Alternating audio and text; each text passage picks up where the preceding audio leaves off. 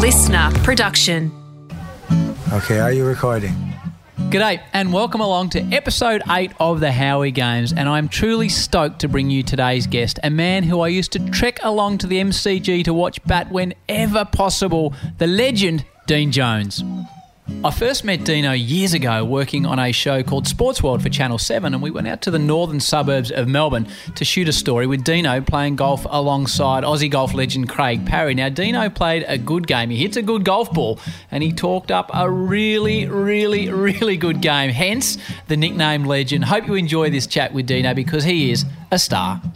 Oh my Jaja, tell me why won't they open up their eyes? They could help out if they try, try, try.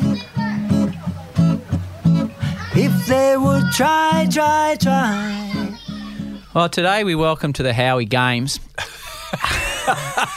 Howie Games. What do you think, Dean Jones?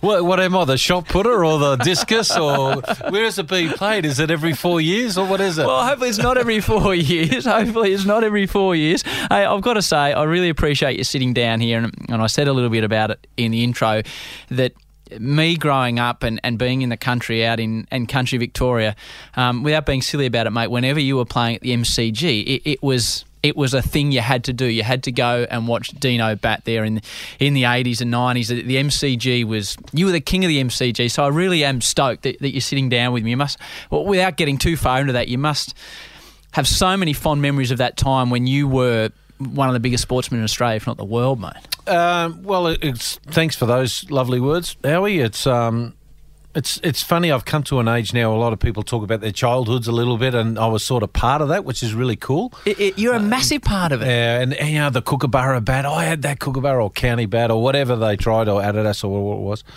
But it was a an interesting time uh, in my life. Like my daughters, when I, uh, young kids when we drive past the G, they say, "Oh, there's Daddy's office." oh, cool yeah, that? well, yeah, well, I put yeah, I just put in the Southern Stand. It costs four hundred sixty-five million to actually fix it up. Girls, yeah, that'll be right. But that, that that is it. It's um, I've played on the ground more times than Kevin Bartlett, more times than any other athlete. Right. So. Which is really kind of cool because I also play for Victoria for, for, for people listening and uh, Melbourne Cricket Club as Yep. well. So for all the times I I done it, so and I have a bar at one end. It's I still have to pay for beers there, uh, which is quite sad. I don't have any drink cards there at all. That's a bit disappointing. Yeah, it is, uh, but it's uh, it, it's been a major roller coaster ride to actually you know to to uh, represent your country and uh, represent Victoria, of course, and to win stuff and and. Be number one in the world with one day cricket uh, for four years, and, and then you know, and now I'm coaching for Islamabad United, and I'm about to go to Hong Kong and do all those type of things for coaching and all that, and, and help a couple of Victorian under 14s to under 17 kids to see where Right. they to reach their dreams. Um, but there's always even now when I walk on the G, it's it's ridiculously it's it's that special place. Is It's- it? I don't know. I, I know every blade of grass on the joint. I even got a, my um, uh, a small block of land next to my house, and it's got the uh, actual grass from from the MCG when they, when they were ripping it up. So, Right. and I got the boys to put it in. So it was really cool. Uh, it was you mentioned some of the things there and helping youngsters now and being in Islamabad in Pakistan. I know you've just got back from India for a trip number One thirty seven. 137 times to India. So cricket has been amazing for you. Go, let's go way back because I, I know you, your, your dad was heavily involved in cricket. What are your first memories? Were, were cricket linked to them? Where, you know, where'd you grow up? Well, I was a, a Mount Waverley boy, basically. Um, uh, well, not really. Uh, first time uh, we lived in Middleborough Road, East Burwood. Oh, yeah. My, my my dad, just to give my background, my, my father played was captain coach for Carlton for in cricket for twenty years, but he also played um, football for Coburg VFA. Played over two hundred games there. Um, played against represented Victoria in the VFA in the nineteen fifty six uh, carnival. Played against Peter Box, who was the Brownlow medalist. Kicked him. Um, Dad got best on ground against Victoria, the VFL team. Right. Uh, They call it the Simpson medal or something. I've still got the medal at home for the best on ground uh, man of the match. Um, Dad, Dad played um, uh, under 19s and reserves footy with Carlton. Um, uh, did his shoulder, dislocated his shoulder badly. Uh, Carlton wouldn't pay for the operation back then. Coburg did, so he went back and played for Coburg. But the the doctors all told him, you, you, you guys need to, Barney, his name was, um, needs to um, put more uh, work on the gym work on his shoulder, and so therefore he ended up playing for Carlton. And as a boy, uh, I just remember always get taken to the rooms and absolutely decimating the kits, picking up all their bats, and just when the boys were walking off the ground, it might be 100 degrees at Carlton, and their kit and their shoes and rubbish would be all over the Carlton dressing rooms. Oh, did I get some foots in the bum along the way, let me tell you. What, what it a magical time though, was, watch, yeah. watching your dad, Yeah. and I, I presume these guys playing with Carlton were larger than life and your heroes in a way. It, it was because we also had the Carlton Football Club. We'll go and watch it. Watch the Carlton Cricket Club. This wonderful affinity and closeness between the two clubs, which doesn't happen now. Um, memories I have of Ron Barassi, fighter who was co- who was coach of Carlton at the time, was fighting like my dad head and head to head. It was they were almost fisticuffs. Dad wouldn't let the footballers be on the ground because it was Carlton Cricket Club's time. Carlton Cricket Club owned the the the, the um, alcohol license of the ground, so Okay. they had a fair bit of control. You see, and but yeah, but I remember they. The, Carlton footballers would always come to our house because they liked my old man and uh, blokes like Adrian Gallagher and Percy Jones and all Brent Croswell and all these guys would come across to our house and I was nine and ten and getting all their autographs and you know and then Dag will go and watch them during the winter and you know and at Princes Park and um, and I would see I would see uh, my uh, my dad be absolutely getting smashed up in the Harris up in the old stand, and I'll be kicking cans and kicking goals, thinking I was Alex Jesaulenko or something like that. It was like, like a, it was a great time to be a kid. All all it was is sport, but I love my footy more than my cricket. But I just happened to be better at cricket as as as uh, I got a bit bigger and older. What was your first memory of playing a game of cricket? Uh, first game easily. Um, Ten years of age, duck. Um, Duck? Dark third ball. Yeah, not How'd happy. you go? How'd you go? Uh, I, I think I re- just whacked it up in the air. That's good recall, Dino. Yeah, good, nice start. uh, so I can only be. It's only on the up from there. But I had a I had a good year. I got a hundred. Um, a little bit later in the So year, your- first ever first 100 was 117 against Wattle Park United As a ten-year-old, as a 10 year old. what was the weather that day? You've got some Um, good recall. It was. It was. It was blowing a little bit from the south southwest, but uh, I got hold of the spitter. Uh, but anyway, no, it was. Um, so that was my first one. Um, I played as for EBs cricket and the Box Hill Reporter. Played another year, and then I went to uh, Dad Move. We moved from there to Mount Waverley, and um, I played for Ashwood Cricket Club, and uh, just played there one year. I think I got. I scored over two thousand runs, and then my dad said. As a how old? Uh, just turned 12, uh, 12. I had my first year in under 14s. So you were a standout from a young age. But I was a skinny silly. little runt, and I wasn't a big boy uh, at all. But yeah, I, I got runs for the under 14s and seniors in that year. So, and I remember I got a 250 in the grand final against Surrey Hills, and even the president of the Carlton Cricket Club went and watched me play. And I could see back then was zones. So I, I, I was zoned to, I've got to get this right, Richmond, because it's Mount Waverley, Richmond, Hawthorn, East Melbourne, Ringwood or Waverley. So I had to play for them. The only way I could get to Carlton because of the father and son rule, which we have in AFL Perfect. still. So, and so, so at that age, my, my uh, Stacky, uh, dad had retired as coach, uh, but Keith Stackpole took over at, at Carlton, and this is about 73, 74.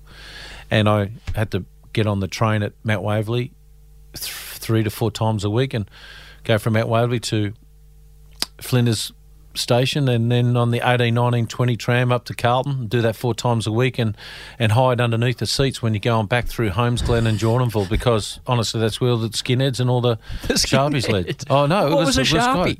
Well, Sharpies had the, uh, without the, had a longer hair, but they still had tattoos. There was two different groups. you, you were way too young, aren't you? Uh, I'm not across the sharpies. But, Eh, eh, eh, obviously, your dad Barney was a massive influence. Yeah. Oh, I've done a little bit. Of Never of threw me a ball. Didn't. No, never kicked a football to me ever. So what? Why was that?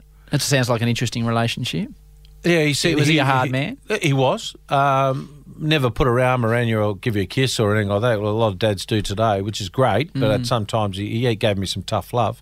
But he was my mental mentor, whereas when I went to Keith Stackpole for cricket wise, he was my technical mentor. So he's still the best batting coach in, in, in, Australia, as far as I'm concerned. And so I had these things. So I, I'll come back from a game at Carlton, sorry, we'd train on the Thursday night, for example, it's 38 degree heat, Stacky doesn't like giving water to anyone. You know, back those that was the time. How dare you take your cricket coffin out to the nets? You have to carry your kit. Uh, you had to wear whites back then, of course, For training. For training. And then, he said, right, we're going to have to run around Princes Park. How far is that, Howie? Three, three and a half? Yeah. Three and a half K. And, you, and and there are times you get us to run with pads on, all that type of stuff. Yeah, Old So, school. Old school. And then I absolutely. Then I'm trying to do like as the years went on, trying to do my HSC on the, doing my study on on the train. Avoiding the Sharpies and the whoever's. Uh, uh, skinheads going through Jordanville and Holmesglen, and then I would get to the. Uh, to the actual uh, train station. I'm tired, and we still live two kilometres away. And I ring up Dad, the local phone booth. Dad, can you come pick me up? And said, Son, the way you played last week and the way you batted, you better walk home and have a good hard think about it. And he was sitting on his ass watching Don Lane show or something. So, you know, so I've got a cricket kit and I've got all my books. You know, it's you know, it was really quite hard. I, I would never do that to a young kid doing that. Uh, But the the thing was that going to Keith Stackpole, going to a, a club like Carlton was so professional and the way it was done. But the problem was over the years that I never got a chance later on in my life. In I had to literally poke Stacky in the um, in the chest for me to bat higher because we had a wonderful team of um, Scholes and Hibbert and um, um, Stackpole and Buzzard and Ian Callen and John Day, all these wonderful names who played first uh, first class cricket as well. I, I only got hit six times a year. Right. So I'm wasting my time there. So I threatened him to go to. I was going to go to Waverley, Ooh. and he said, "All right, we'll see how good you are this week." Well, we won the toss uh, against Melbourne at Melbourne. Um, we batted first. Stacky got out first ball, and I batted three for the first time instead of seven, and I made 184 not out. At Um, what age? I was n- n- 19, 20 now. Okay. I've done all the I've done I've done all the ropes. You know, couldn't get a sniff anywhere, but um, and then uh, got a 180, got 90, and got a good 50 on a wet pitch against Footscray um, against Merv and Co. And the very next week, I got picked for Victoria. So I just wonder if I never questioned Stacky, because uh, just for your listeners, that when you bat six and seven with a great team like this, you only get maybe 40 minutes to bat. And I only get hit maybe six or seven times a year, and I was wasting my time there. So, I did all the all the all the work, went to England, done all that top, but hardly getting a chance. So once I got a chance, then I was by the time I played for first game for Victoria, 1981, two years later, I was playing for Australia. So, do you remember? Did you get a phone call when you get picked for Victoria? And what did your dad say? He sounded like. he- Was there any well done, Dino? Oh yeah, it, was cool. Dad loved Dad. Dad was cool, but he just treated me tough. Right. But and- but there was no, nothing really sinister or No. nasty about it. But he just got me tough. He never been a proud of Dad. Don't worry about Well, that. worked, he obviously. watched me al- always bat. You did all you did all the hard work. So it was um it was a funny type of relationship. Um, even right, he just knew me inside out. Even right to the nth degree. Well, I hadn't even told my wife that I'm about to retire from Victoria, and first class cricket and everything. I walk. I was about 60, 70 not out overnight, I think it was, and I'm walking out to have a look at the pitch at the MCG, and I didn't know he was there. And I don't know, he just knew something about my body language. And when he walked off and he looked at me, he said, "You done, aren't you?" I said, "Yep." So hmm, he, he just knew, but it, it was a I just wonder now with these new under 19 competitions and new opportunities, would kids get these? Would I have got to the position I did? I probably don't think I did because you have to do the hard yards early to create a, a great structure in my technique and physical capabilities to understand, train like an AFL footballer, which I did, and, and all like that, uh, to get the best out of myself. So you start playing for Victoria at the MCG. How'd you go in your first game for the Vics? Did you get a? I did read somewhere that you got a, a congratulations from. Was it Tony Barber or someone who was Yeah. who was the sale of the century king at that stage? He was He- massive on Australian TV. Is that a true He- story? he- absolutely. Uh, my first game, I got um, I got picked for. I was 12th man six times in a row for Victoria. And I, yeah, I know. That's no That. Just wasted half a year again. So, and then I we got picked. Uh, Merv Hughes, myself, and Simon O'Donnell played in the first game. Our first game together, Together. against WA, against Dennis Lillee, um, you know Kim Hughes, and all those guys, all those pterodactyls Here or there over in Perth on the WACA. so, at the WACA. So I've come and I've batted six, and I, anyway, so I've I've I've batted Um, I'm 38 not out, and we're seven for 240 after a day's play or something. Seven for 250 or something. And I'm walking off the ground and where the old old dressing rooms are, and I looked up on the scoreboard in navy blue and white. My name was Jones, and saw Lillee and Alderman, and Clark and Yardley, and all those guys up there. And now I've got 38 not out next to my name. I'm sitting down. I was sort of dumbstruck. I just can't believe that I've actually made. I never wanted to play cricket for Australia or Victoria. It sort of. I just wanted to be good at something. You know, it just sort of happened. Never had a. I'm going to wear this baggy green. Doesn't really happen. So anyway, so I got there and 38 not out, and which is good. So and the reason why guys like O'Donnell, Jones, and um, and Merv Hughes got picked was Victoria did a purge. They couldn't make the Sheffield Shield final, so they dropped blokes like Walker and Moss, um, Dav Whatmore, um, all these type of blokes. So we got an opportunity, you see. So they re, um, rejigging their list. So I got the chance, and anyway, so a few of the players like Scholes and Ray Bright were very upset with some of these players being dropped. Anyway, I'm 38 not out.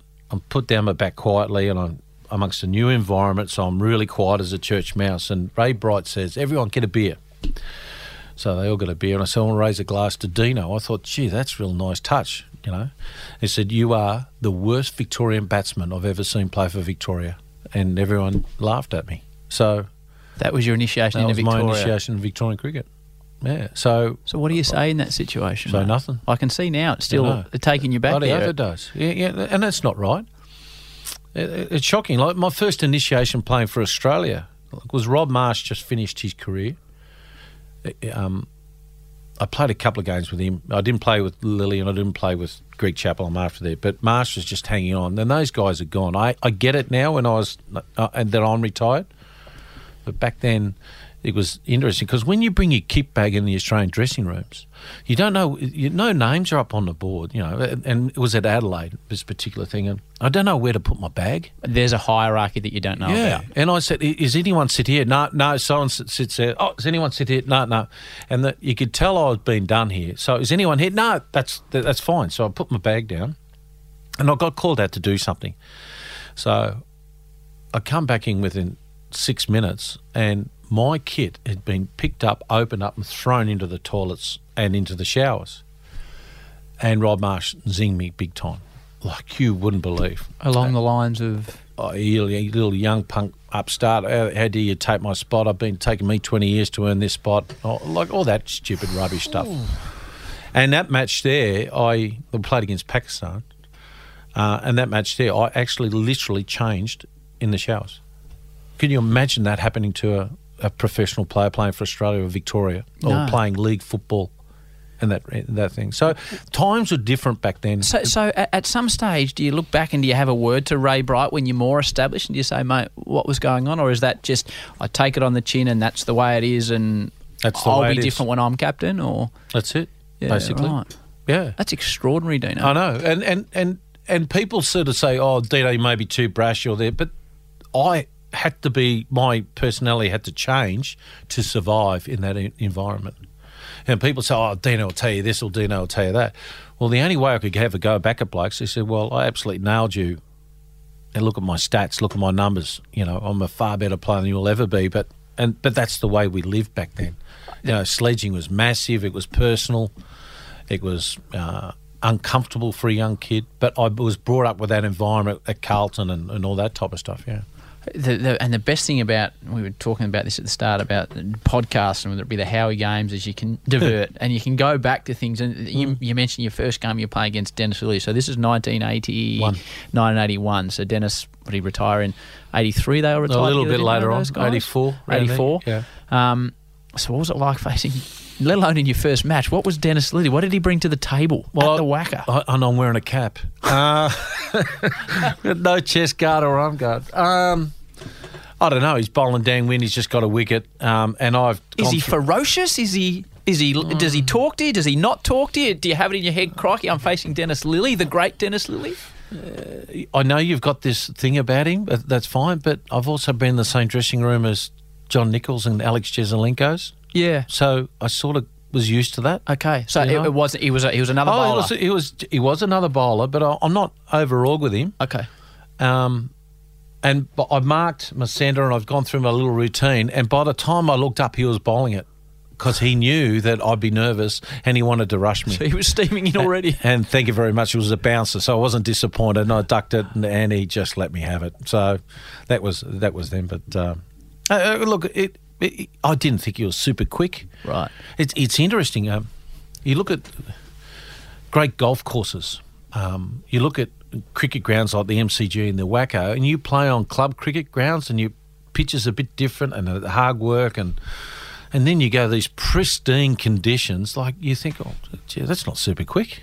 You know, and now it was a little bit different when 1983 when I played for my first game for Australia. Then you faced Malcolm Marshall on the same thing. It's So- so- so let's get to that. A little bit. That's You- a little bit different. You're going well for Victoria. Yeah. How do you find out, as you said, a couple of years later, how do you find out that you're about to play for Australia? Press told me. The media told you. as the, as the norm. Yeah, Uh, That's a, a bloke from the newspaper or someone rings you yeah. I up? think it was Rod Nicholson. Right. Yeah. Is he, ring you? Or? Yeah, he just gave me a call. Well, you're in. So how do you feel? Uh, How, how do I feel about what? I love it. yeah, I know. Oh, that's just basically is. Um, So how did you feel? okay.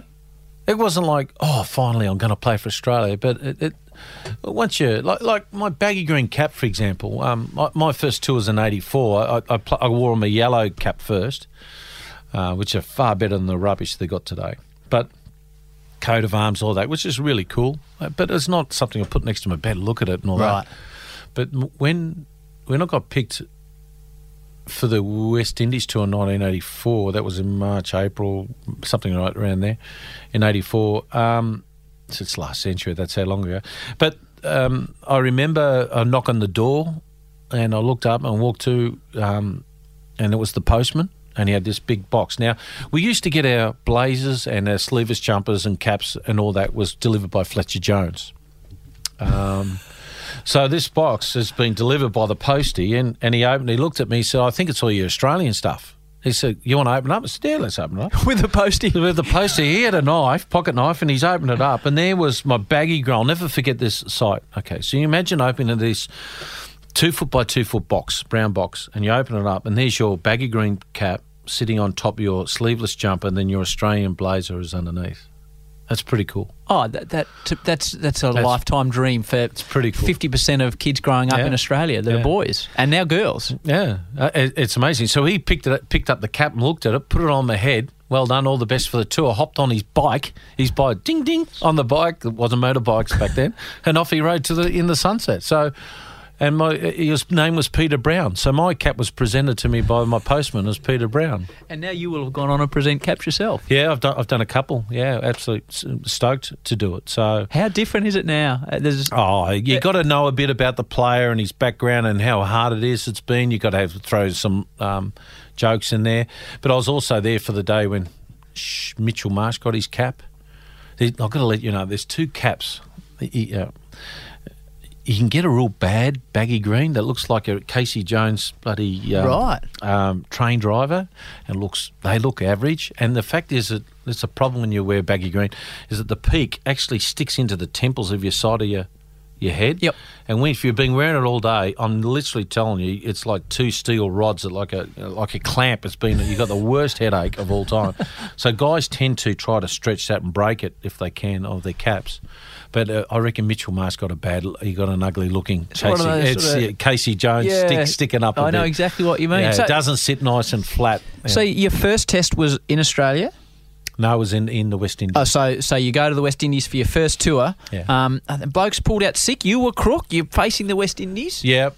Um, You weren't well. I wasn't well. Um, I was rooming with Geoff Lawson, not the nicest bloke to room with at the best of times, but uh, New South Welshman always had something in it for me. But he, uh, I was crook as it. I had flu, a virus, I got cold sores on my face. I my, I'm just absolute a mess. And I rang up Col Egar, our manager, and said, "Look, um, I need another room." And Errol Alcott says, "Yeah, he needs another room." And uh, and I literally got kicked out of my room by Geoff Lawson, which is fair enough. He's playing a Test match the next day, which, by the way, I'm not selected. So that's cool. Um, no, Col Egar said, no, you're not getting a room. So, okay, what do we do? So you get a room with Geoff Lawson. Well, Geoff Lawson was not having that. So he literally threw me a, a pillow and a blanket and I had to sleep outside my room in the Trinidad Hilton Hotel In the corridor. in the corridor, which I did.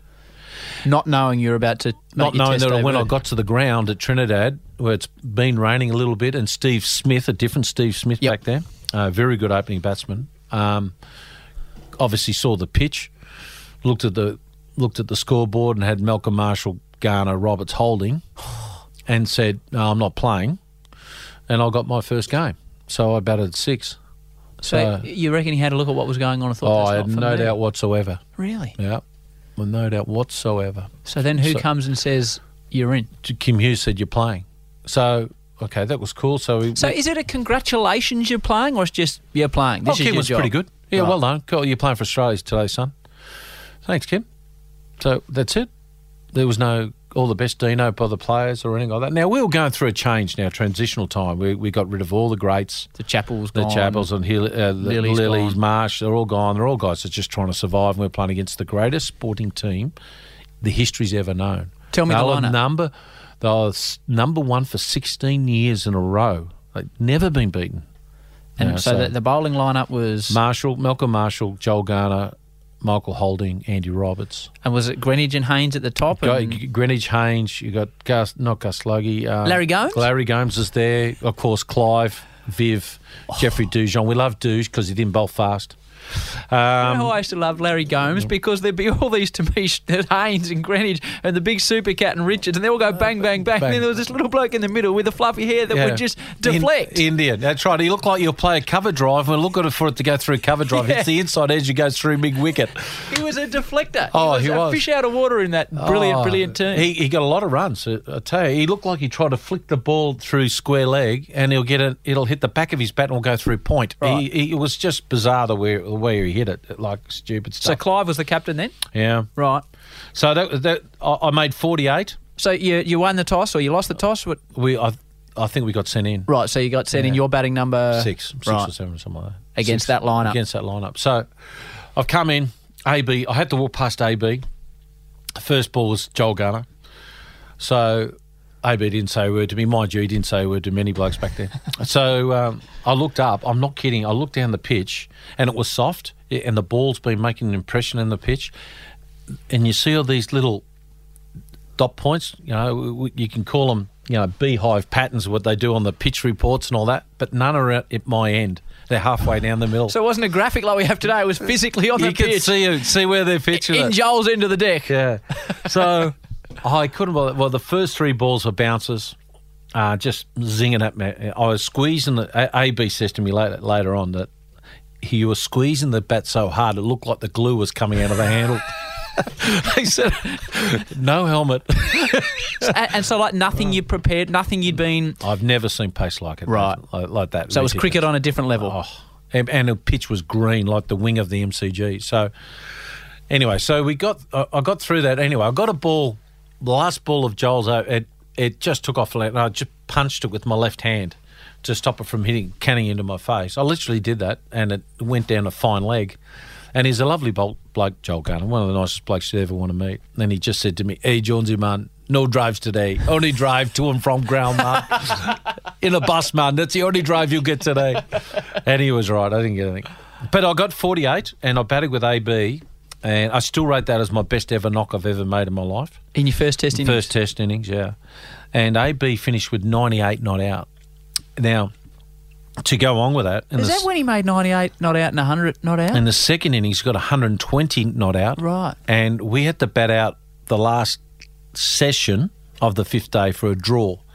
Now, everyone gets beaten out for a draw against the West Indies on a pitch like that Magnificent. was eh, great effort. Yeah. So he was batting with Terry Alderman, and Terry Alderman, not one of our greatest Australian batsmen. Um, No. only letting face nine or ten balls in that two-hour period, and I'll never forget. He he walked up. Uh, all the players just walked up and grabbed AB, and sh- uh, West Indian players and shook him by the hand. It was one of the greatest knocks you'd ever see. He just pinched the strike. He was so good at um, how to play, and even Jeffrey Dujon said it's the best personal performance he's ever seen play against the West Indies, and he didn't get two hundreds in the match. But that's AB was super fit then. He was at the top of his game. I think he made nearly six hundred runs in that series. Next week on the Howie game, and it's exclusive.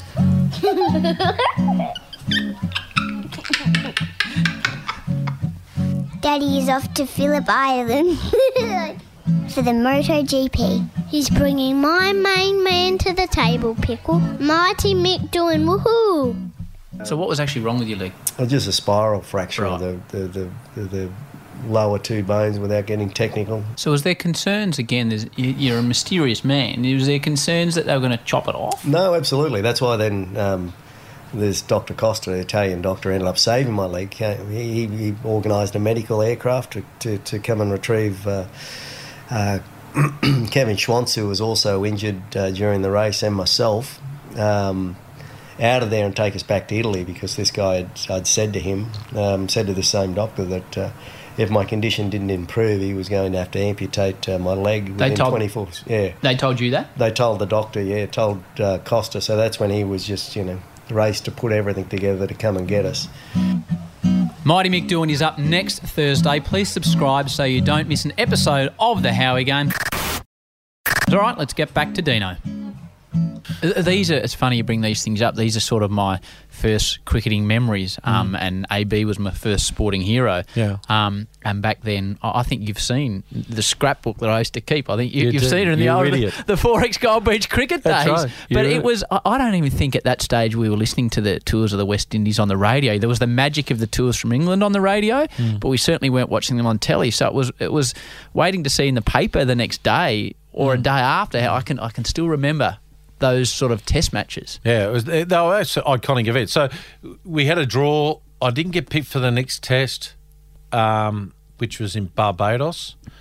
And the true story, um, Graham Wood was batting, facing Michael Marshall, I think, and Woody always had something wrong with him, but he did have bit brittle hands. He used to, when he gets hit, it was always the worst, of the worst. And he got a, and I'm very upset. I didn't play the next match. Steve Smith got better, and I, I got dropped and whatnot. And anyway, um, yeah, so I, I've gone out to. Uh, he's been hit badly in the hand, in, in his top hand, and I've got the magic spray because that, that fixes everything. There wasn't that magic, I don't reckon. E- Errol Alcott's too busy giving a bloke a massage. Our physio, he won't come out. You know, he's been absolutely cleaned up badly. So I've run out with a magic spray and the white towel because that's what you do.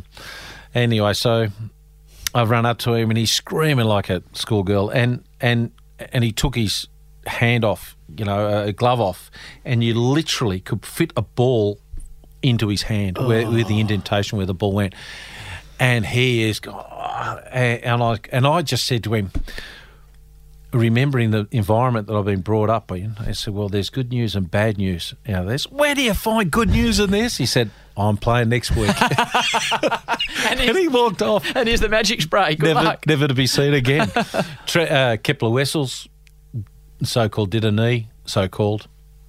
He, he left before the series out, so Right. we were just absolutely ripped apart by, by the West Indies. So, so uh, I think we had a draw there. Uh, Wayne Phillips from South Australia made the best, one of the best hundreds I've ever saw. He hit every fast bowler in, at Barbados, Bridgetown, absolutely out of the ground proper Right. every one of them. He, he, this hundred he made, it was like, isn't it sad when I look at his career? Did he, he, make a been. massive 100 on debut? he got 150 odd? 100, might be 150 odd against uh, Pakistan in Perth. Yeah, he was an amazing player, but they tried to make him a keeper, and that just absolutely stuffed him up. So there was a.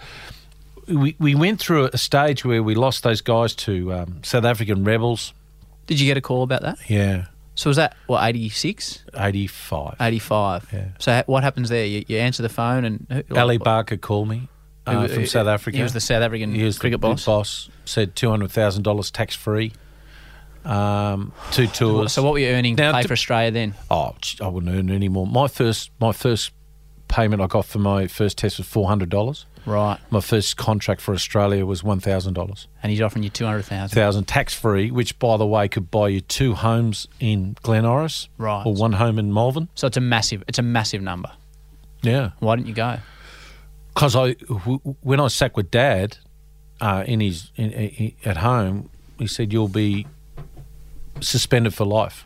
You'll, they'll never play again because it's is- the apartheid system and all that. And I, I wasn't really understood what people did back then. I was just still a green eyed kid, and, I- and I, I, stopping you know, black guys from playing cricket and all that type of stuff. Well, Did I- you have any didn't like understanding of that? Not really. It's the other side No, of the world. you know, and we weren't like way the young kids are now. No. So well educated through the digital media and everything we know. So So it was the fear of never playing for Australia again. Yeah, and Dad said, "Well, you've got unfinished business because because the West Indies completely cleaned me up. You know, I went to Antigua and got smashed there, and they worked me out on the back foot, my front foot, um, physical well-being. I had to be stronger, mentally stronger, physically stronger, and if I, I, I had unf- unfinished business. So it's all very well playing for Australia. It's no big deal. It's it's. I- I don't think it's no big deal. It's what you do when you're there is the most important. thing. Succeeding. Yeah, and you got sixty-five percent of all Australian cricketers have played. Well, even might be more. I think it might be seventy percent have played less than ten tests. Is so in a way, that's a failure, isn't it?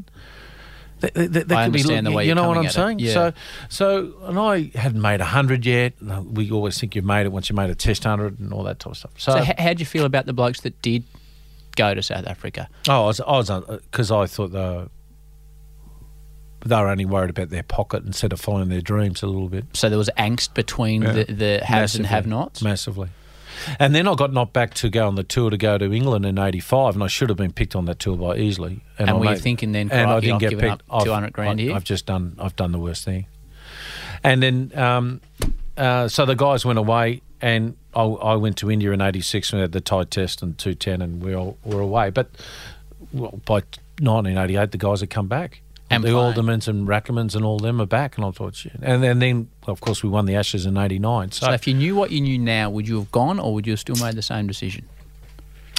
I wouldn't have been able to. People still talk about the tied test, so the so the I wouldn't have had that opportunity. No. So, um, sadly, people that think that's what defines me as a cricketer. I, I, it sort of does that. You know, like I'm willing to die if I have to, or push myself through. I, I think it defines you, Deano, because it goes, and we'll, we'll talk about it now. It goes past cricket. It doesn't just become a cricketing moment; it becomes a sporting moment, and then. I think from my job as a, you know, a journalist or commentator or hmm. fraud or whatever you want to call it, I think it goes past sport. It goes into an iconic moment. I think that's hmm. why you get defined by it because it's not a cricket or a sport moment. It's an iconic moment in Australian history in a lot of ways. It, it might be. Uh, Well, it is now. But, uh, yeah, it is sort of looked at back then. But people still probably don't understand that it was my first Test match after the West Indies where I got belted up. It's my first Test match since they didn't pick me for the England. There was so much aggression I had inside me that I want to prove people wrong, So you get to and India. also prove to myself. Yeah, So- my big, my, my own biggest critic. So I get to India. this is your first time ever in India, yeah, right? and that's an eye opener. It would be. Tell you. Yeah. So, So, we- tell me about India in 1986. I think they just got power then. Okay. right. Right. Oh, I'm telling you, like you have to be so disciplined when you get there. Don't don't have the ice water. Don't have salads because the waters are washed in Yep. salads. Don't drink out of a glass because it's washed in water. All these type don't eat meat because they worship the cow. All these type of things, you know. You got to be disciplined off the ground as you do on it. So it, it was a amazing place. Yet I, we we get told by the old school, you know, that old environment. Those Yep. guys saying, "Oh, that's the worst tour of all time," and this negative thought process of before going there, you you're actually wrecked. And so, Which is what Steve Waugh tried to turn around, didn't he? well, it wasn't started from Steve. Was it before that, was it? it? came from uh, uh, AB and, Right. and Bob Simpson. They Okay. said, you know, let's treat these people with respect. Uh, these they, they, they're going to give you conditions. where bouncy, difficult decks in West Indies. Now we're going to get turners. So we're gone from using my top half of my body, ducking and weaving, hooking and cutting, to being supple and using your feet and having a fitness to back up your, your skills. To you, because it's quite a, a a physical game when you're playing against spinners because you have to use your feet all the time and kicking in your groins, your hammies and calves and Achilles and whatnot. So it's it's quite a difficult way of playing against the spin, and you've got to have a mental courage playing against spin, whereas you need physical courage playing against the quicks, if you know what I mean. So, and then you've got to have a physical courage, mental courage to right. I'm going to whack him over the top of his head early. That pulls the mid on mid on back, and then I'm just going to milk him for one. Now I've got to get rid of the bat pad on the offside. No, on the leg side, I'll do a couple of sweeps. I've got to have the courage to hit, play those shots. And Yep. takes the leg, the, the bat pad on the leg side, and he goes to square leg, and then you can get into your game. But if you don't have the courage to play those shots early in your innings, you're going to get knocked over anyway. You know, so So you come in early in this Test match. You mm, guys, It's win- been an hour or so. you won the toss and had a hit. Yeah, it's it's a flat fart. Like, honestly, it doesn't get even you would make runs there, mate. I'm not sure about that. you haven't seen me bat. I'm going to tell you, it was hot. Hot. Oh, it was 45. Um, straight after the Genuinely um, 45 degrees. Yeah, eighty percent humidity. Straight after the monsoons, it's just hot, you know. And uh, even Kris Srikkanth's the local um, Chennai boy Tamil. He said even the rats leave. It's that odd here, you know. Like But you're still there. our warm up was we walked around the ground. We did a couple of throwdowns, walked back inside. That was it. all we did. That's all we did. You know, these guys that push you around the tracks and do the run throughs and do the fitness stuff. Like it was just we just had to hold our thing. You were not out overnight from Yes, memory? it 50, 60 not out overnight. And um, So was there any thought then of preparing yourself for the next day physically? no, You know, now didn't drink any water. Right. Didn't- never had heat like that. That might have hurt your touch the next day. Well, I didn't even have, you know, I had nothing. I, I was so nervous because everyone gets remembered they bat your first 100. I found 40,000 different ways sleeping throughout the night. Didn't get a wink of sleep of getting those 40 runs. Um, and I got them in a hurry, if I remember. And uh, I was batting with Ray Bright, the guy who told me just The worst player ever to play for in the world. Victoria. And he was just, I hardly spoke a word to him. I said, yeah, karma here. It's Right. getting you back, you know. And he's only been out for 30 minutes, 30, and he is literally, his eyes were Marty Feldman, uh, east west, uh, we couldn't look straight at all. And he was, he was, you know, he had diarrhea, he was absolutely, he was starting to vomit. And I said, hang on, I've already been here six hours or five hours from yesterday. So anyway, we got through it, and and I got to about 120 odd, and Uh, Tell me about bringing up the ton, your first Test ton. uh, for Ravi Shastri down the pitch, use my feet, um, and hit a through mid wicket for four. And I was, I was stoked to get it. Stoked at the way I got it. I was stoked the fact that, and now why is this? This is my third Test match, right? So, why is this subconscious person inside my head saying, "Don't worry about who you're playing for and who you're playing against today. There's a big one here." I remember that thinking to me. Now, why should I be thinking that? I'm just a young punks playing Test cricket, you know. But there's a massive one here, and you're going to hurt him. And um, because using my feet was really interesting, because I was lucky enough to meet Bradman many times, and I met Lindsay Hassett, uh, and um, I asked Lindsay how to play spin. He said, "Very easy, son. You get use your feet, hit it on the half volley or the full. If not, play it off the back foot. Never play it off the front. Never play forward defence. They beat you on length. You have to get to it on the full, half volley, or play it off the back foot. And now, now go get me a scotch. That's how you play. I've gone well. Thank you. That's two minutes out of place, and he is hundred percent correct. And that, and I said, right, that's my team plan, and that's how I'm going to play the spinners. Booney, I use my feet. Booney would play everything off the back foot, so we fiddle with their lengths. If you understand what I'm saying. So, Yeah.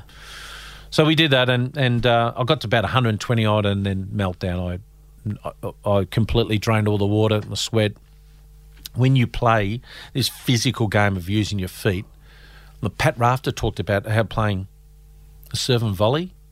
You know, he said if I don't, uh, because you remember he struggled in the fifth set. He always got smashed because he used too much energy. He did. Of serve, and and it's the same goes with this. You, you better get him early. And then I got to 120 odd, and I vomiting and urinating in my pants. They call it self urination, involuntary urina- urination. And I can't. I'll, I'll tell you, you know me inside out. Yeah. I can remember almost every shot, every part of my cricketing career. I can't remember much after 120 odd. Nothing. Y- Your body was just Gone. shutting down. That's Uh, it. Have you looked back at it? I I was looking at it last night. I watched, and there's not a great deal of it. Which no, the tapes have been erased. have they? Yeah, Doordarshan, which is the like the ABC, Right. and they erased the tapes. Wow. Obviously, didn't rate your innings that highly. Oh, well, back then they just put football or another tape. Where Yeah. was the great thing about the ABC that, that you still can see the 1961 tapes. And there is there, there is vision of you batting, The and the, the, yeah. the things that hit me is one, you're really skinny. Yeah. Two, you've got that white uh, Handkerchief. handkerchief around your neck, and there's vision of you vomiting. And the Indian players, that's what really struck me, is showing genuine care Yeah, for you. absolutely. genuine care for you. because they knew that that you know they they honestly thought I was in a whole lot of trouble. So, and it was like block block. Right, I'm going to slog this, and I slogged it, and that's what AB was telling me. And uh, the ball would go out towards the boundary, mightn't go for four, and we'd only walk one. That's all I could do.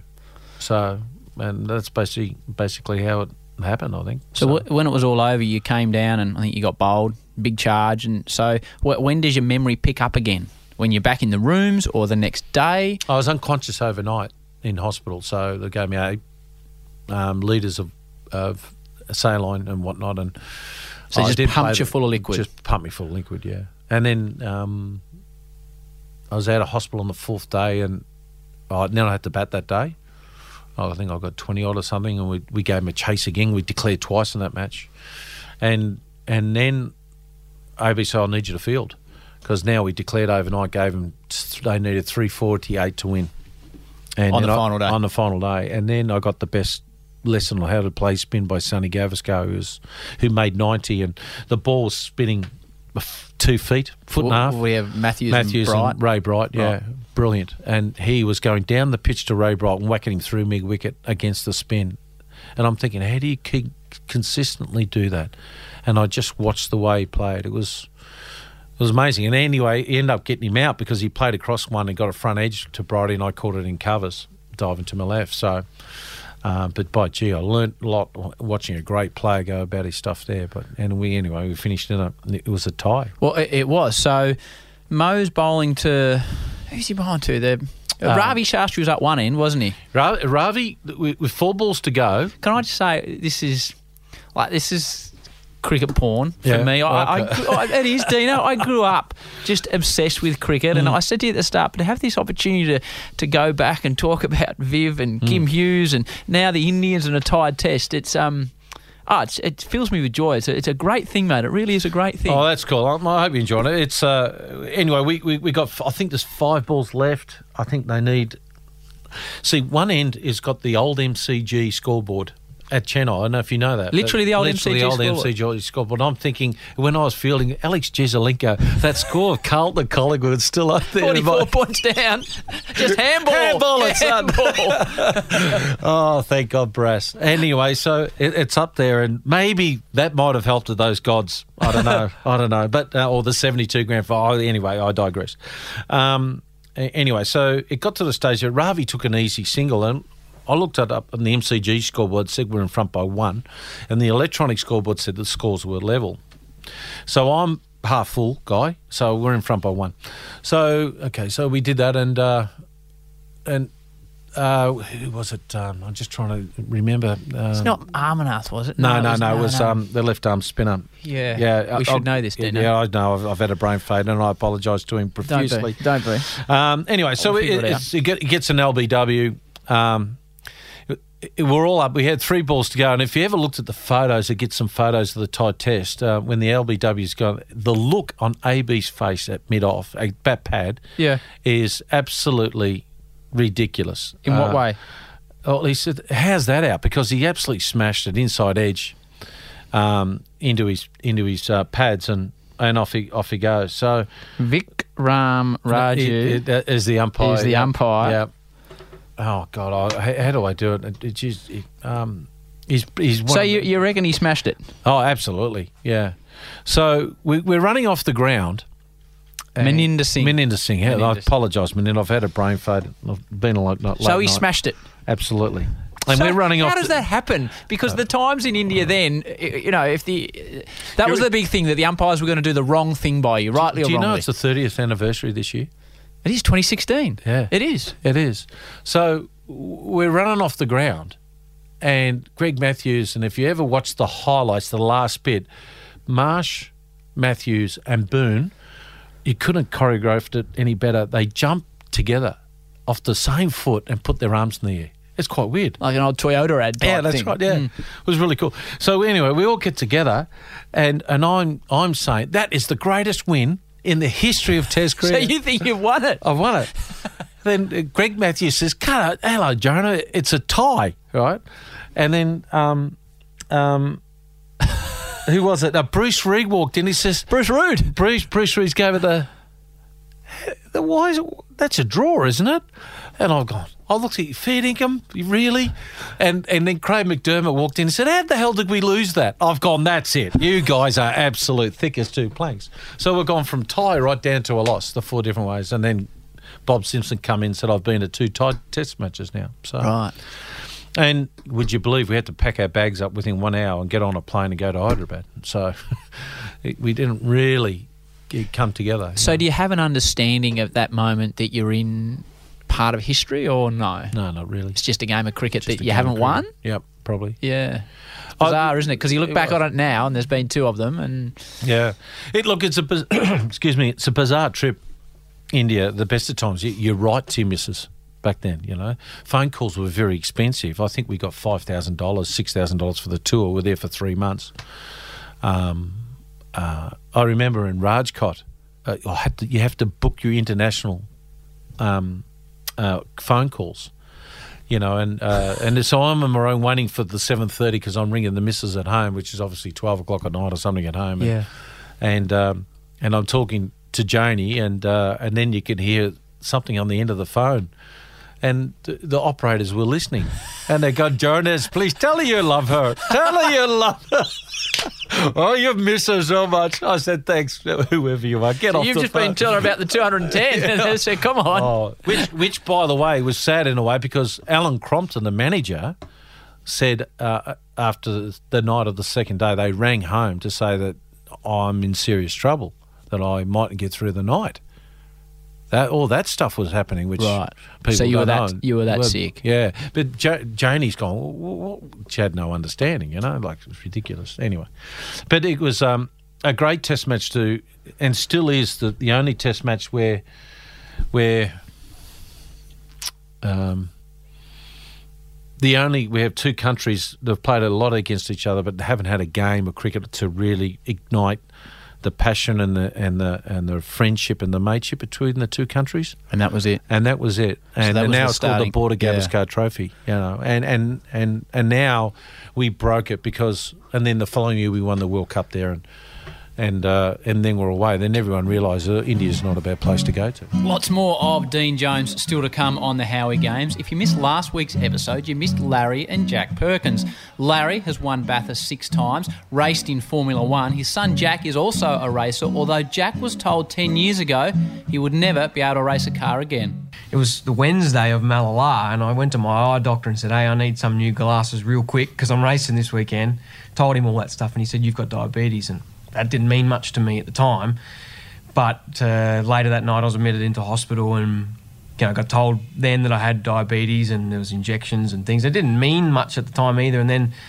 I don't know whether it was dad or, or me or whatever, but the, the diagnosing doctor at the time knew who we were and we were involved in car racing. He just said, Yeah, yeah, you won't be able to race cars again. Full And- stop. yeah, full stop. All right, let's get back to Deano. Well, that was the the natural move on from there as you went to the 1987 World Cup. You know, again, as you often hear, the worst team to leave the shores. Um, you know, it was injury concerns. You, you took on the Poms, and I, I do remember listening on the radio to this. I reckon you got 30 odd in the final. Kolkata, 100,000 people there, and there was that famous AB was bowling to Gatting, who went for the reverse sweep, and that sort of Already hitting for four with the reverse sweep as well. had he. Yeah, and So- then hitting for four the other way. Have you ever played in a crowd in front of a crowd like 130,000 there. 130,000. Yeah, I always thought I was there at the MCG when we got Victoria. Uh, sorry, Carlton and Collingwood, 121,000. Right. I was never like, like I was just a kid. I just remember the buzz of the joint. And So what's it like walking out to bat in front of 130,000 people? I, I didn't even know they were there. Really? See, that focused on what I you're just doing. wanted to beat them because they smashed us in Australia just recently. in Poms. the, uh, we were just young kids, you know. They beat us in the Ashes series, the the the World Series, and also the uh, America's Cup. So series that we had. So we Oh, had- that's right. They had that America's Cup series, didn't they, over in WA? Yeah. So we all got smashed in then to beat them, and we had all these The Challenge plans. Cup. Yeah, that's right. And I still think it was our best one day uniform that we ever wore. Yeah, it was cool. The light green and the, the yellow below. But but it was um, we had a plan. We had to take the most singles. We had Simon O'Donnell. We had the um, uh, Billy Don't Be a Hero. We'd always sing that after we win a game. Had- Phil Collins. That, that's when we and we had K Sound doing that. That's when K Sound started Right. in our rooms and we started to, to sing it. Um, and we won it, and we won nine hundred dollars each for for winning the World Cup. And they offered you 200,000 to go to South Africa. Amazing. And now who the, the boys won over two two hundred fifty thousand US each Yeah. for winning the last World Cup in 2015. But but that World Cup was the start of, in many ways, Australia's domination. You went on to the '89 Ashes, and it just did. Did you gain confidence, or did you just have players that were good enough now to compete at the international We'd just been level? through the West Indies, so the, they smashed us here, and they actually went bad. The, the, the, the changing point was the last day of the Test match, of the Boxing Day Test match in '88. So, where we had to bat facing uh, it was Ambrose, Patterson. Patterson, Patrick Patterson, Marshall. Deano. Yeah, big, big. the MCG He- steaming in. I can a- remember he could that. eat, eat an apple through a picket fence. Don't worry about that. So he he was a nasty cat. He's one of probably the fastest of a lot of them. Was he? Oh yeah, he was big, size fifteen foot coming at you. He was ra- rapid. And what they did to us there was that they tried to hurt us. So you ever see some of the you ever get vision of the old VFA grand finals when they used to, you know, Port and Dandenong and all that used to punch each other up. This was that type of ilk. And we Physical intimidation. Oh, and they went after us big time. And did Viv just pull the strings? Tell me about. No, what- no, he didn't, he didn't say too much. That they just wanted to kill us. So, so guys were even our seven, eight, nine, ten jack batsmen were backing away, and they followed him and trying to kill them. They did, weren't weren't trying to get get the guys out. And it was intimidatory bowling to the on a dangerous deck. It's the only time ever in my career that I felt like taking a bit of a backward step. Right, facing Patrick Patterson at the Patterson, MCG. uh, Marshall, yeah, uh, Walsh, and uh, who's the other one? Uh, Amby Walsh, Ambrose. Marshall, Ambrose. So it, it, the, I, I got hit in the chest pad um, by Melky. I broke three ribs. Bernie got a green stick, um, broken wrist. AB had four broken fingers in his right hand. Uh, and Ian Healy needed stitches in his scrotum. So we were in a bad way. And we had to change our whole demeanour. So beer solves every problem in the world. so we got together with Ian does. McDonald at the at the Hilton then, and we sat down and and we, we said, all right, we have to bowl. oh, We have to train harder, get tougher. We have to be, beat these guys, or we're just going. It was a line in the sand moment, and we did that over a fair few beers. There's some ugly things said to one another. I'll, I'll, I'll let you know, but we had to get A- rid of this along the lines of you have oh, to do negativity, negativity. Look how fast he's bowling. Look how good he is. So leading teams, they call it these days. Everyone gets in a room and Yeah. speaks the honest truth. Yeah, and it can hurt some guys. Mm. And I've already come up through that environment, so speak the truth. But the ultimate thing was we needed to do something, or they were just going to chew us up. So, and we had an England tour coming up, and all that type of stuff. And it's enough's enough for these guys. So. We, we agreed to uh, these points, and then we went to Sydney. Um, AB took 11 wickets. Seven for 46 in an innings. Yeah, I know. How did that help? I've still Uh, got that clipping, Deano. To you, idiot. uh, and then, and then, um, you idiot. And we won that game in four days. Not one of our batsmen took a low, tail, took a backward step, and then Merv helped me get two hundred. Um, while bat, batting at, at Adelaide, we had a winning draw. You can call it that. We really hurt the West Indies. Nearly won it on a flatty. Yep. Uh, and then we went to England as the worst team ever, ever, and we weren't. We've just been through the best team of the world, and we and we nearly, nearly beaten them two tests in a row. Four zip. Yeah, Steve and just made- It was uh, Terry Alderman came in, professional, stump to stump. Geoff Lawson was brilliant about. He was the one about the Graham Gooch position. He helped sort that out, as well as the leg slip for David Gower. And we bowled to it, and Ian Healy could take those catches. He's brilliant. Um, and it was just absolutely brilliant. And then we started to believe that we're good enough. And and well, we always thought we were good enough, by the way, to beat them. But once once we once we got them at um, where was it uh, at Trent Bre- not Trent, Old Trafford, that was special. It was a, it was a remarkable tour, and I remember Steve Waugh making runs, and you just batting like you were born to bat. Everyone got runs and everyone got Yeah, wickets. Trevor It- Hones. it- that's right. And even Campbell got got one game and he got wickets and that or whatever. I reckon. I reckon you only played twelve blokes, and Campbell was the one that one of them, yeah, might have got. correct. You're He's on the, the one that got left out. But even Tom Moody and all those guys, they got runs in, in the county games, and, Yep. and Tim Zoehrer um, and uh, all these top those. They all did something in the county games. Everyone did something on the tour, and that, which is rare because normally when you go on tour, someone always misses out or doesn't play well or is badly injured or something like that. But we took our catches and you know we yeah, Terry Allen was just unbelievable. You imagine 41 wickets. If someone got 41 wickets and Ashes Test, uh, they'll be naming a ground after him. But he's done that twice. So what would he bowled at, Deano? Was he because it was sort of pre-speed? Was he a one thirty-two type man? yeah, about or- that. Yeah, Okay. stump to stump. He just made a mess of Gucci, didn't he? He did. Just by Oh, cutting he it. made a mess of Well, everyone. He did, yeah. He, got did. 19 LBWs, seven bat pads, I think seven bowled, and a few. No one else either. Caught behind or caught a first slip. That's all they were because Yeah. he just bowled so straight. No one got caught at mid off or anything like that. He just just bowled, and they kept playing outside the line, and he'd nip it back and bang, hitting the pad.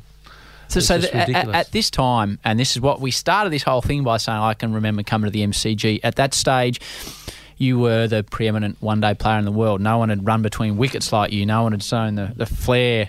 Um, what, what was it like being dominant?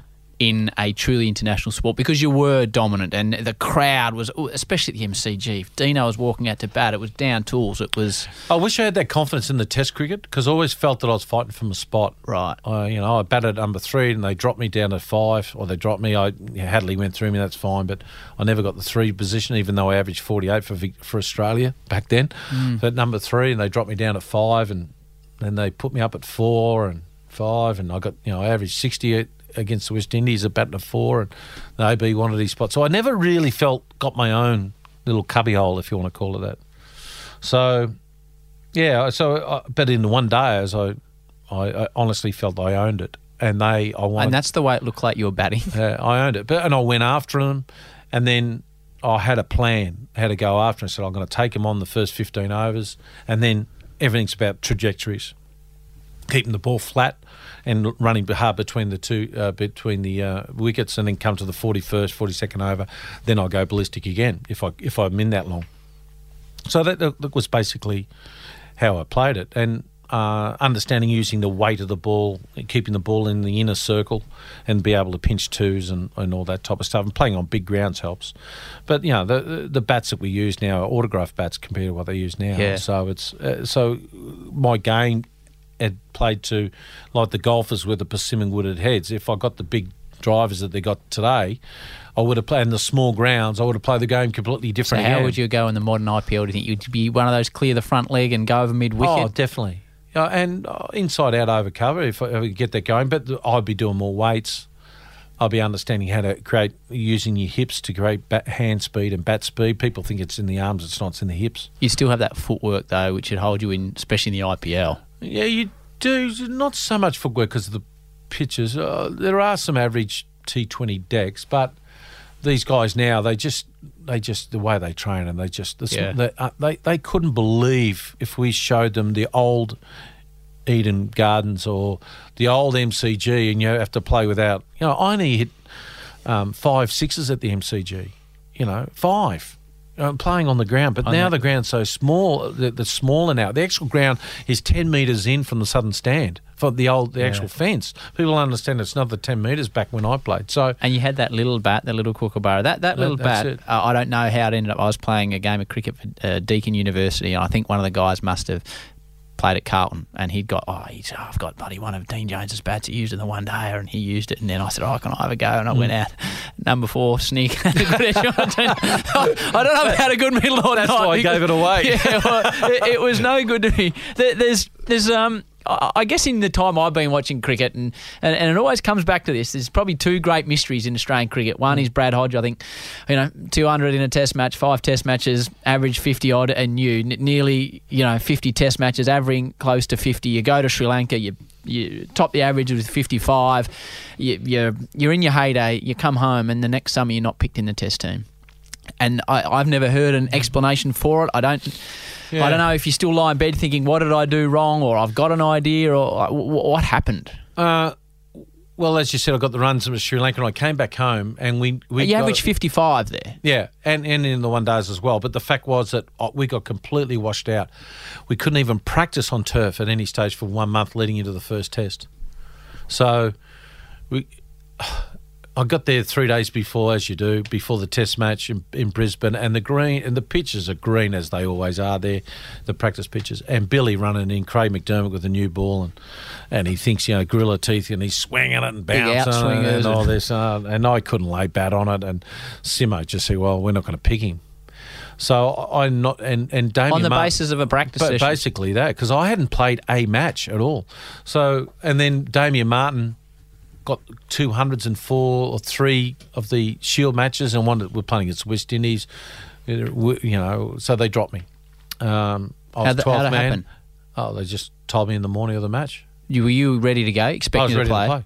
Yeah, but I already had a way I was going to play him too. I was going to play him one day style. I was going to be like like I was in in in 1989 and and 91 where uh, we went to the West Indies and I, I you know I'll just sit there and prop and wait for them to bat- bowl a bad ball. You have to get in their face. You have to play one day cricket against them. I thought and that's the way to play them. And I already had a set plan. So did it hit you when Simo said you're not in, or did you think? Oh, I, I was work my way- dumbstruck. Right. And what upset me the most is the teams were announced at the Gabba, and they, I was named 12th man, which, and everyone uh, clapped.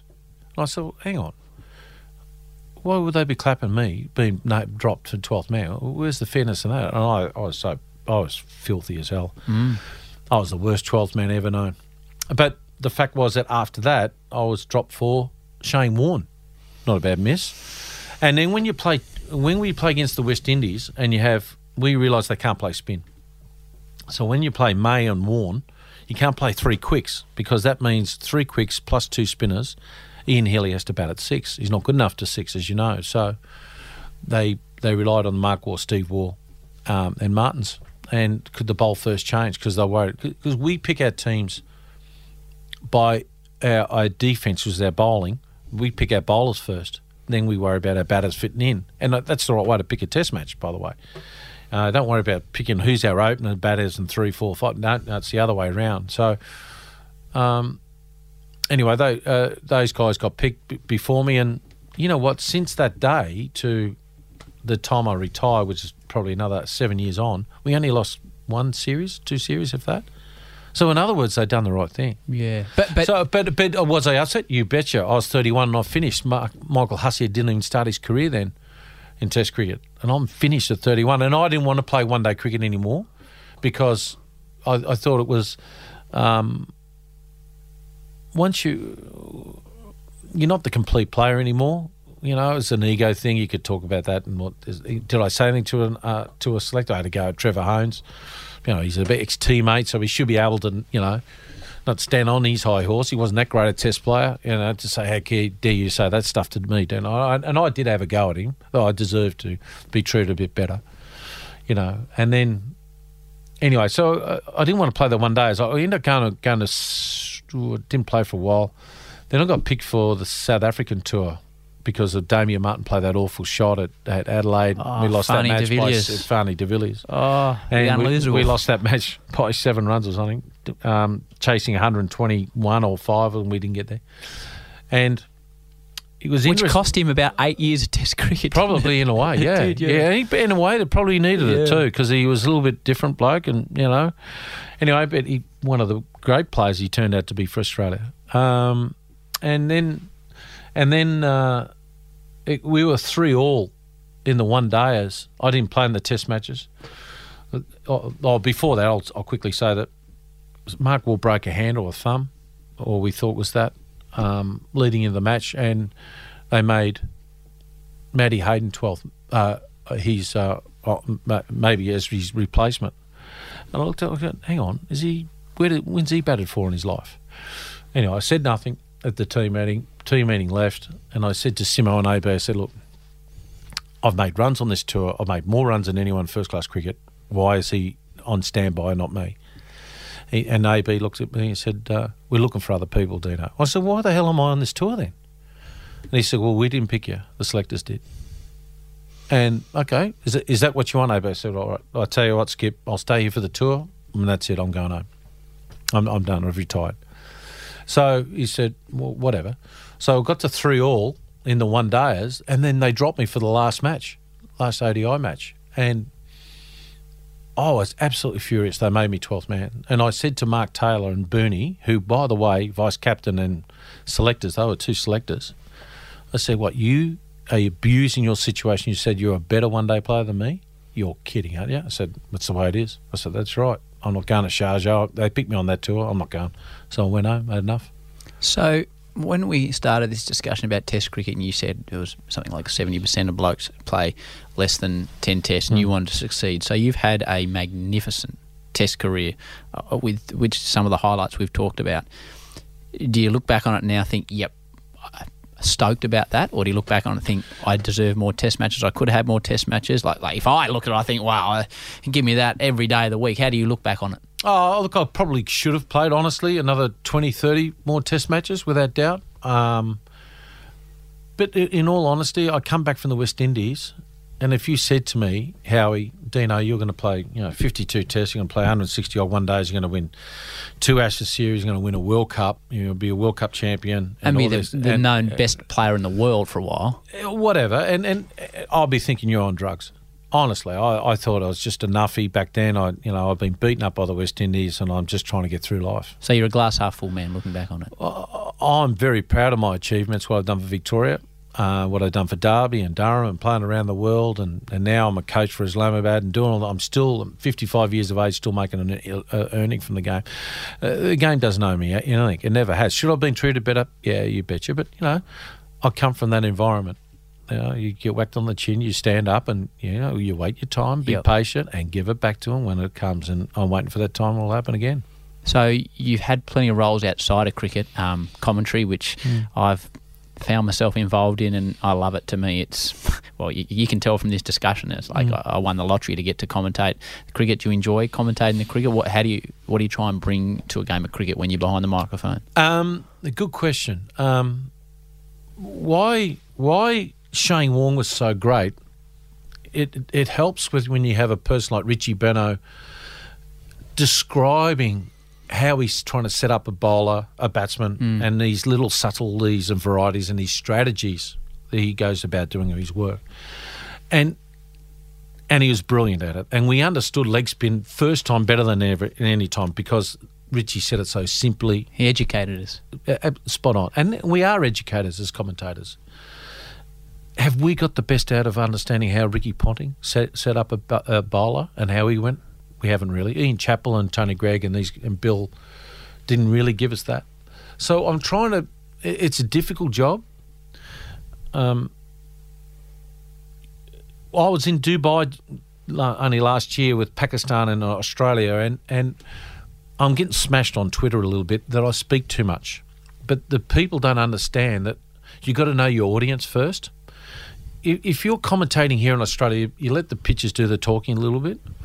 Uh, but in India, they don't want you to be silent. They want to throw them stats. They want you over the top, Bill Lawry style. They want you bang, bang, bang. Danny Morrison. Danny Morris, and he's still the best T20 commentator in the world. So that that that's the way they want you. But here in Australia, they don't want you like that, or in England or New Zealand. So you've got to commentate a little bit differently, and sometimes sometimes you get pigeonholed a little bit differently that you should. Because if I got a gig at Channel Nine or or whatever, or say even, even with a Big Bash with Channel Ten, I'd Yep. be definitely calm the farm a little bit. But you get told by down your earpiece by your director, up it up, get get it going because it's it's a bit flat. And I don't think people understand how many messages you get in that earpiece Oh, while you're when talking. you when you're trying to talk. Yeah, and and it's difficult. It and the- is. and the hardest job of all, out of all of it, is actually the toss, because not only do you got the director barking down your ear, there's relay around the ground. Yeah. and don't stuff it up because that's the only thing that's going live. And I always forget who's won the toss and won the. Oh, congratulations, Graeme Smith! You won the toss, and Uh, well, that's why I forget. have my floor manager at the back of the camera going, "They're batting." That's what you need. it's funny what can go out of here. yeah. I was uh, I was in Dubai working on the the um the the Champions League, Yeah. which was a really interesting tournament um, in February uh, with some of the legends of the game playing some of the current players. While you were there uh, with the Pakistan Super League, so I, I'd get home and, and watch what you guys are doing. It's a really good comp.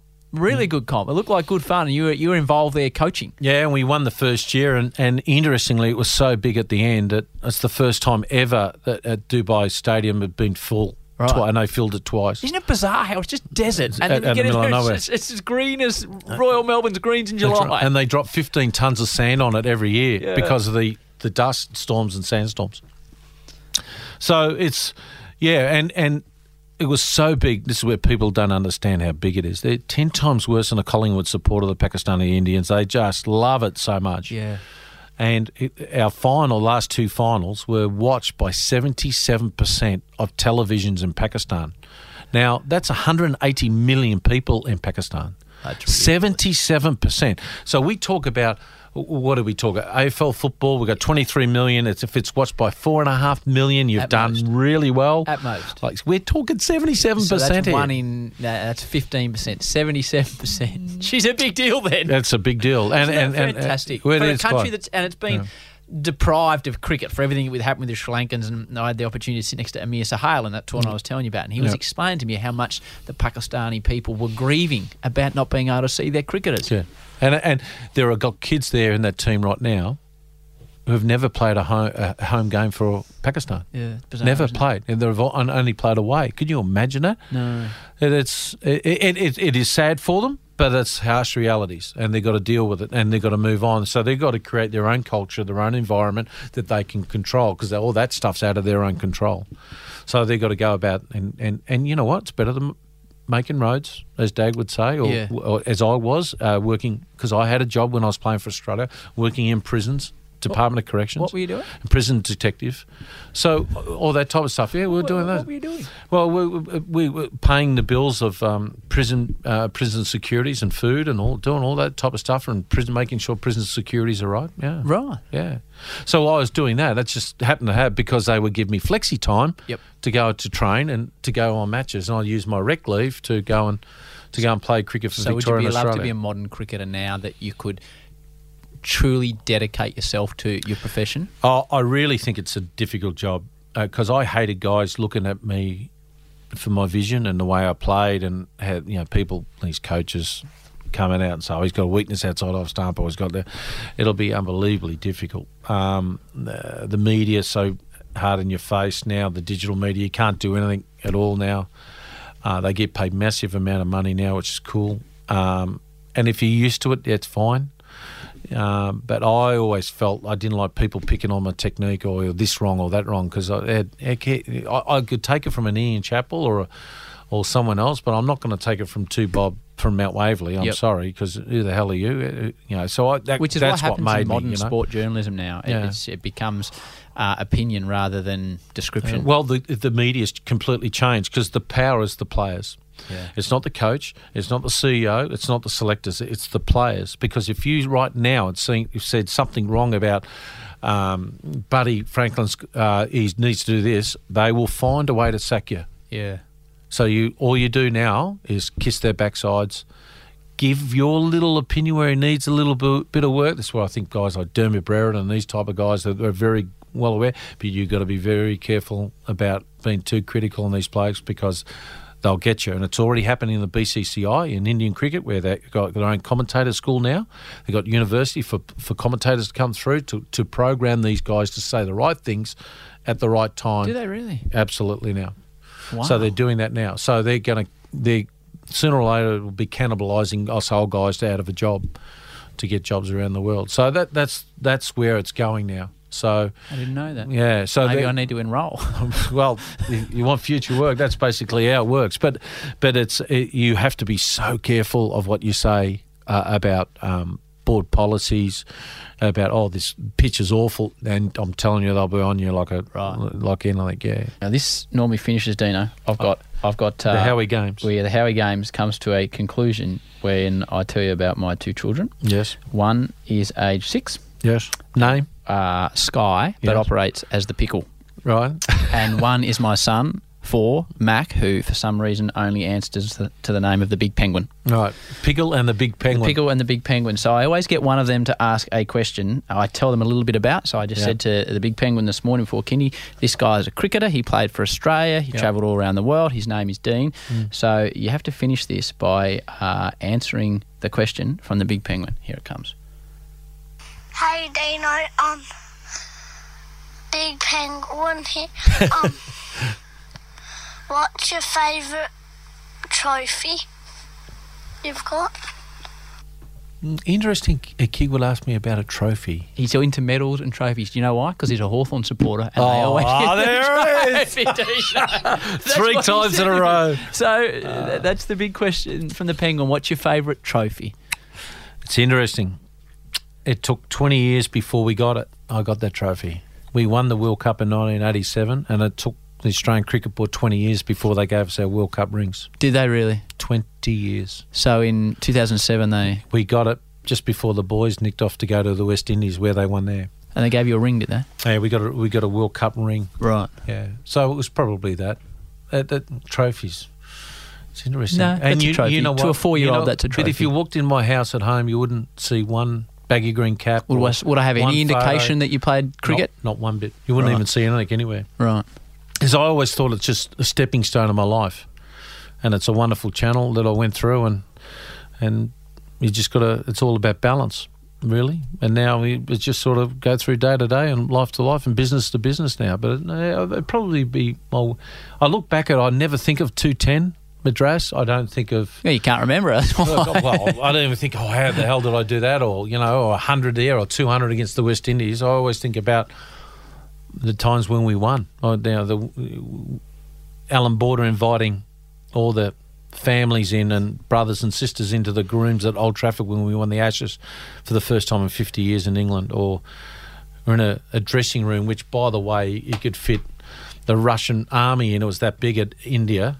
Um, and we're only got 14 guys in there. And and Jeff Marsh said, "What the bloody hell have we just done?" you know, and it, those moments, it's they're they're, form, they're what- forms of trophies. yeah, they're, they're my trophies. Hey, Deano, I can tell you this now because you agreed to do it at the end of it. I've only ever taken one sign to a sporting event, and I went to the MCG and I don't know, got the sheet from Mum's bed and wrote and wrote on it. Deano, you're a legend. And there was a lot of those signs. It wasn't that original, but you are a legend, and it's been um, yeah, it's been a great treat to sit here and have a chat with you. Um, and you've been involved in some magnificent moments, and may everything continue to go so well for you. Thanks for joining us on the Howie Games, mate. Thanks, mate. Thanks for reminiscing. Dean Jones, superstar. Thanks to Deano for being involved. As you can hear in that episode, I'm a big fan of his work, so it was great to sit down and have a chat with him. Thanks to Michael James, our producer, for getting us to air. Thank you to all of you out there for listening. You know the drill. Please continue to subscribe, tell everyone about us, send us tweets, social media, Facebook, etc. on Mark Howard 03 and let us know what you think. Another episode of the Howie Games coming out next Thursday. Until then, peace and love. And we can do it if we try, try, try. If we try, try, try. If we try, try, try.